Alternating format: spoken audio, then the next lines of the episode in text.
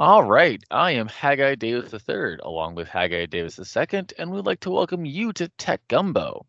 Our show is a conversation about the past, present, and future of all things technology that we like to keep topical, interesting, and digestible. We want to thank our sponsor, Cardinal Capital, for making this possible. Cardinal Capital connects businesses to capital. It doesn't matter what business that you are in, Cardinal Capital has the resources all across the United States that are willing to help fund organizations of all sizes, life cycles, categories, and locations. Cardinal Capital works with you to craft the best commercial finance package for you to achieve your business goals. Whether you're looking to refinance current debt because of the new government programs and favorable interest rates, or finance new equipment, or maybe you're trying to acquire another business entirely, Cardinal Capital has the resources to make it happen.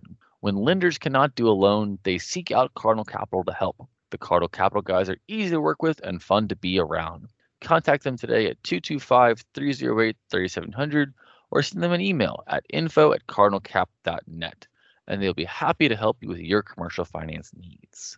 This week, we're just going to jump into some stories that are just too big to waste any time on. The first one is about the the deep fake cheer mom. Yeah, this was a story that we talked about because at the time it was pretty ridiculous and there was a lot of people talking about it. So just to fill back in on people who've forgotten about it, what happened was that allegedly there was a cheer mom who had created some deep fake videos of her daughter's competitors on the local cheer squad because the video showed the competitors doing things that they should not have been. And so this would get them kicked off the team. And so therefore, the woman's daughter could be part of the team.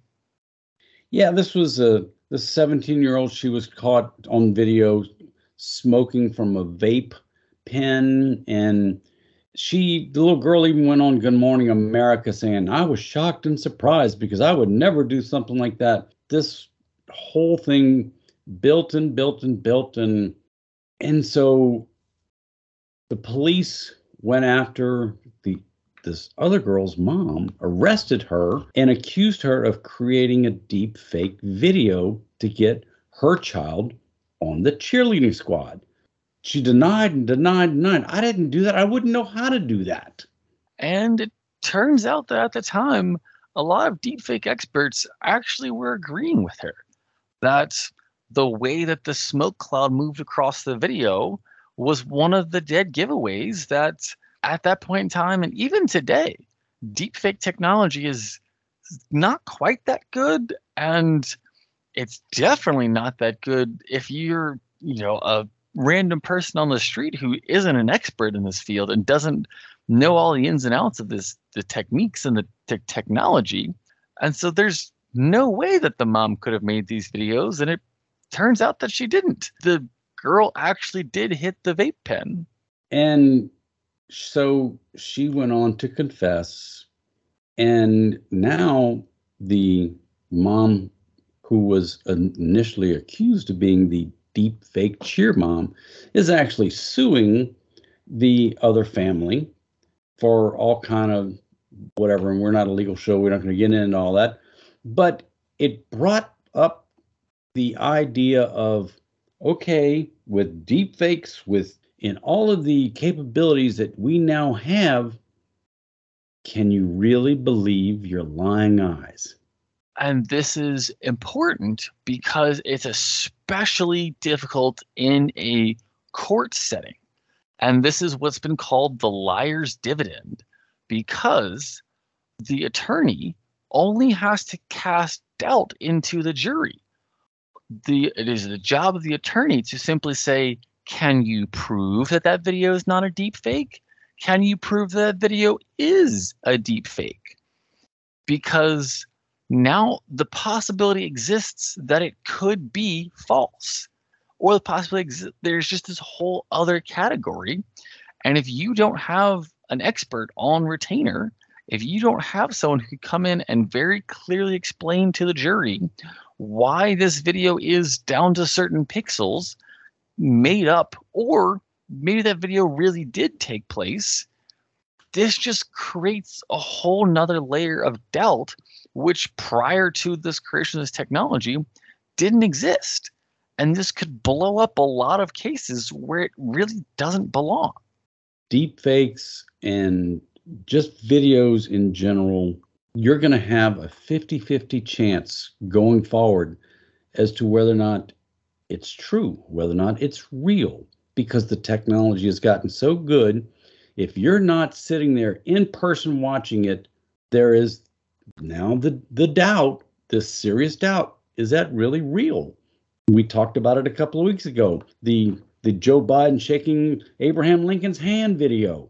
Well, of course that's not real, is it? Yeah, and the, I the story goes on to say that oh well, the onus is on lawyers and law enforcement to refrain from deploying deepfake arguments because a deepfake headfake may result in a short-term victory, but the undermining of reality risks fundamentally damaging the public's confidence in the legal system. And I just am not trusting that that lawyer who needs to win that just this one case. I'll just use it this one time. And then the lawyer in the, the town one town over says, Oh, I just need to win this one case. And you play that game all the way around. And here we are in a case in this the outcome wherever no one can trust anything anymore because we have created technology which is too powerful and we are not ready for it. And we've talked about how, you know, there's going to be new jobs in the future, that jobs that didn't exist a year ago, two years ago. Well, here's a new job in the new technology world. I'm a deepfake expert or I'm a deepfake expert debunker. Yeah, uh, the expert witness. Yep. But it's time to go on to the big story. The big story this week happens to revolve around Google and the USA versus Google antitrust lawsuit. A week ago, whenever we talked about this case, we really didn't like the US government's position on it. We said that it felt kind of weak and that Google maybe had the upper hand. Google had a bad week, and all of a sudden, the things might be shifting here. And it begins with Microsoft CEO Satya Nadella, who was all too happy to sit there and point out some of the flaws with Google's large amounts of power. Satya said that it's a nightmare scenario for the internet if Google's dominance in online search is allowed to continue. Now, he didn't say that Microsoft would do a better job with all of that data or all of that capabilities, but he certainly didn't want Google to remain 90% of all searches. Yes, he testified on Monday as part of the US government's antitrust trial. And that's pretty interesting whenever the CEO of the rival company is willing to go before Congress and the courts and say, this is a problem. And I, I love the feud aspect of this. I, I love the the rivalry here, especially because he makes some pretty compelling arguments. Yeah, he's testified that every year since he's been CEO at Microsoft, that he has unsuccessfully tried to get Apple to switch their search away from Google as its default search partner. He he want, wants Microsoft to be that that search partner and spend maybe $15 billion a year to do it. But he's just been very unsuccessful getting them to move off of Google. Yeah. And it really comes down to how big search is as a category. Nadella said that I see the largest software category out there by far as search. He said, I used to think of Windows and Office as attractive businesses until I saw search. And wow, whenever the CEO of Microsoft is saying, man, I thought that Windows and Office were good, and then I realized how great Google had it, boy, he is out there going after Google. Nadella even said that he had tried uh, to get uh, Apple to, to be to let Microsoft become Apple's default search engine, and then the lawyers asked him how to go, and Nadella said not well because the economics for Google are they're very very favorable for Apple, and he said if if Apple was afraid to switch from Google because all of the services that Google has and what they would do if how much it would cost Apple if Google left. Yes, there is the crux of the argument that we had not heard yet.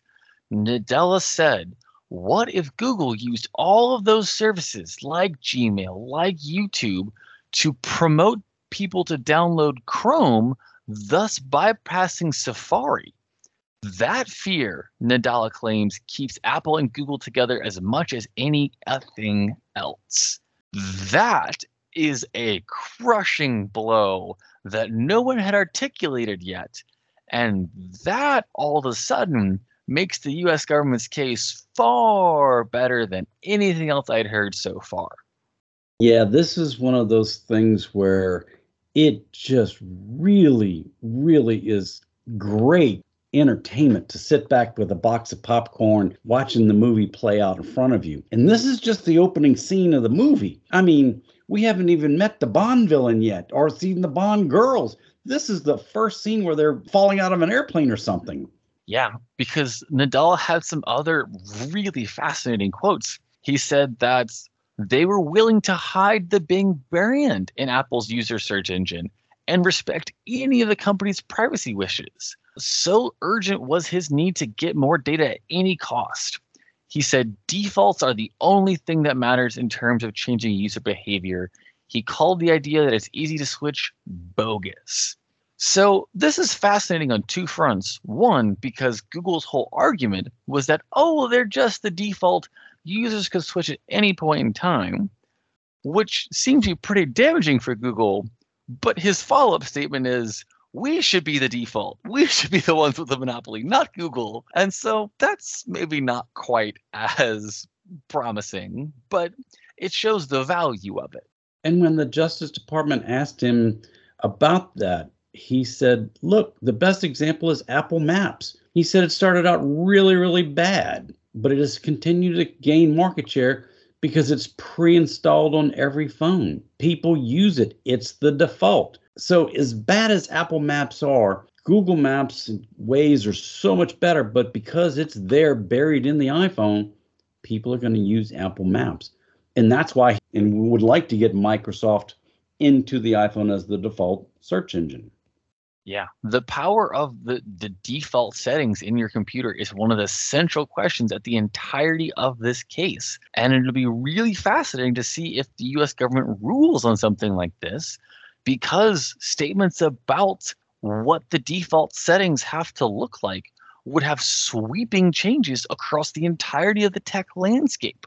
So many things that we use are built under the assumption that there is some pre installed software. And if the US government says that deals to become the default, whatever it is, search engine, WordPress, you name it, there's a deal for it if those are monopolistic, boy, that turns a lot of things upside down. Just like with Windows, you get your Windows computer and you open it up, and the first thing is Microsoft Edge is the default browser. Oh, you want Google Chrome? You have to use your Edge browser to go download Chrome. You can't get Chrome loaded in a Windows computer. You can't get Safari either preloaded. You have to go and make it a download, and then you have to set it as your default. Remind me, you were the expert who was covering tech back then. What happened with Microsoft and Netscape back in the early 2000s? Well, Microsoft got blown up in court and they lost. So they had to no longer say that Internet Explorer was a default part of Windows. They had to make it a separate browser, and you could then use a different browser if you wanted. Boy, that sounds a little bit like what's happening here. If the US government is able to build a case that is, in a lot of ways, reflective of that Microsoft Internet Explorer Netscape case, now all of a sudden the pieces are coming together. That's a much more interesting case. And oh, by the way, that's not even the biggest part of the case from the past week. No, we had, if for those of you old enough to remember the Perry Mason moment, somebody was testifying and there was a quick little slide that went up and talked about the the 10 blue links and then it was talking about you know Google greediness. Google manipulates prices in search. This is so fascinating. So Google does what it's called semantic matching, which okay, makes a lot of sense. What they do is they read your query and they sit there and try and find related words. So if you wrote children's clothing, it also thinks you want kids wear. Totally normal, totally natural. That is something that I would want. However, as part of Google's Project Mercury, which is an attempt for them to make more money, they didn't just do semantic matching, they did a full replacement search. So if you typed in children's clothing, they wouldn't just also add kids wear, they would change it to a specific brand of kids wear. And that specific brand was paying Google money to be the default result. And all these changes were happening behind the actual query, and you didn't know it. Most of the times, you certainly didn't notice that the, the what you had put in the, your search had changed, but it did. And oh, by the way, you can't flick a switch and say don't do the, the, the query change. It just happens in the background. You can't undo Google is is doing when they're changing the search results. As you pointed a Perry Mason moment, that is might be case breaking. That moment alone is so powerful because it shows what Google is doing as a monopolistic behavior. If they are able to change your search results without you knowing in order to make more money off of the results they are showing you that i'm not a lawyer i can't tell you what law that they are breaking but ooh that feels illegal i'm again not the lawyer here not going to be able to point to statutes not going to be able to give you case numbers but if you're trying to say that google was had a very strong reason to change their practices, this is it. This is the smoking gun for me.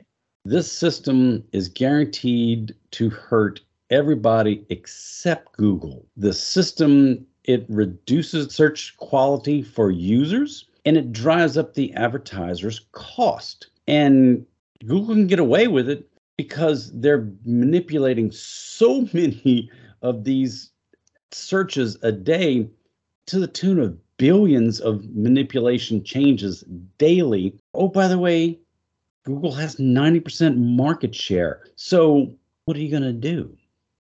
Yeah, it's unclear for how often or how long this has been going on. It's brilliant. You, you know, when you take a step back and you don't think about all the ramifications of it, you got to hand it to them. They did something incredibly creative here but oh, by the way, when you start to think about the implications of all of it, this is really evil. And even if Google somehow manages to win the antitrust case, you have to think that this is going to add more evidence in the pile that they need regulations. The next time you Google something, remember that you're getting search results that have been skewed, not to help you find what you're looking for, but to boost Google's profits. That is such a good line. It is so incredibly damaging. And it's only been one week. We are not deep into this case. And oh man, this is already revealing a tremendous amount of information. It's changing my opinion on Google in some ways. And I was someone who was pretty positive on Google. And I have to say, I am just less positive on Google now th- these are, are real, meaningful things that feel completely illegal, or they should be illegal. If you want to know how big of a story this is, we didn't talk about artificial intelligence once in this whole show. Yeah, we very much could have, but this was bigger than that. And to think, here's the 900 pound gorilla that is just owning the jungle, and all of a sudden they're being challenged by somebody bigger than Google, and that's the US government. I am so excited for the US government to finally do something about it. We've been hearing story after story for year after year. And my two questions are one, what happens in the rest of this trial? And then two, what happens in the Amazon trial? Because that's coming up and I cannot wait to learn more about it. And I cannot wait to talk more about it here on Tech Gumbo. And we want to thank General Informatics for sponsoring our show. General Informatics is an information technology firm with a mission. And that mission is to make our clients even more successful through the best use of technology. Based in Baton Rouge, Louisiana, General Informatics is a premier IT managed services provider delivering exceptional managed IT solutions to a diverse base of customers from Texas to the Carolinas. From the beginning, we have maintained our commitment to meeting the growing needs of our clients through the continuous use of innovation. With over 20 years of experience and a team of 120 plus employees, including technicians, engineers, programmers, and designers, GI has evolved to become the leading IT partner of businesses, schools, and government agencies. Our managed services teams can run your digital infrastructure or support your team on an on demand basis, letting you focus on your business's strength. This has become a proven formula. So proven that 98% of our clients continue to do business with us year after year. Whether you need new IT services, new technology, or you just have a question, visit us on the web at geninf.com. And if you enjoyed our show today, we're here on Talk 1073 FM every Saturday at 4, and the show will rerun Sunday at 4. If you missed any part of our show, or you would like to hear any of the previous episodes, check out our podcast which is available on most every platform, including Google Podcasts, Amazon Music, TuneIn, Stitcher, Podcast Addict, Overcast, Player FM, and more. And when you're there, be sure to subscribe so you'll be notified every time a new episode is posted. If you like our show, if you have some suggestions or want to submit a question, let us know by visiting our website, techgumbo.net. Thank you for listening to Tech Gumbo.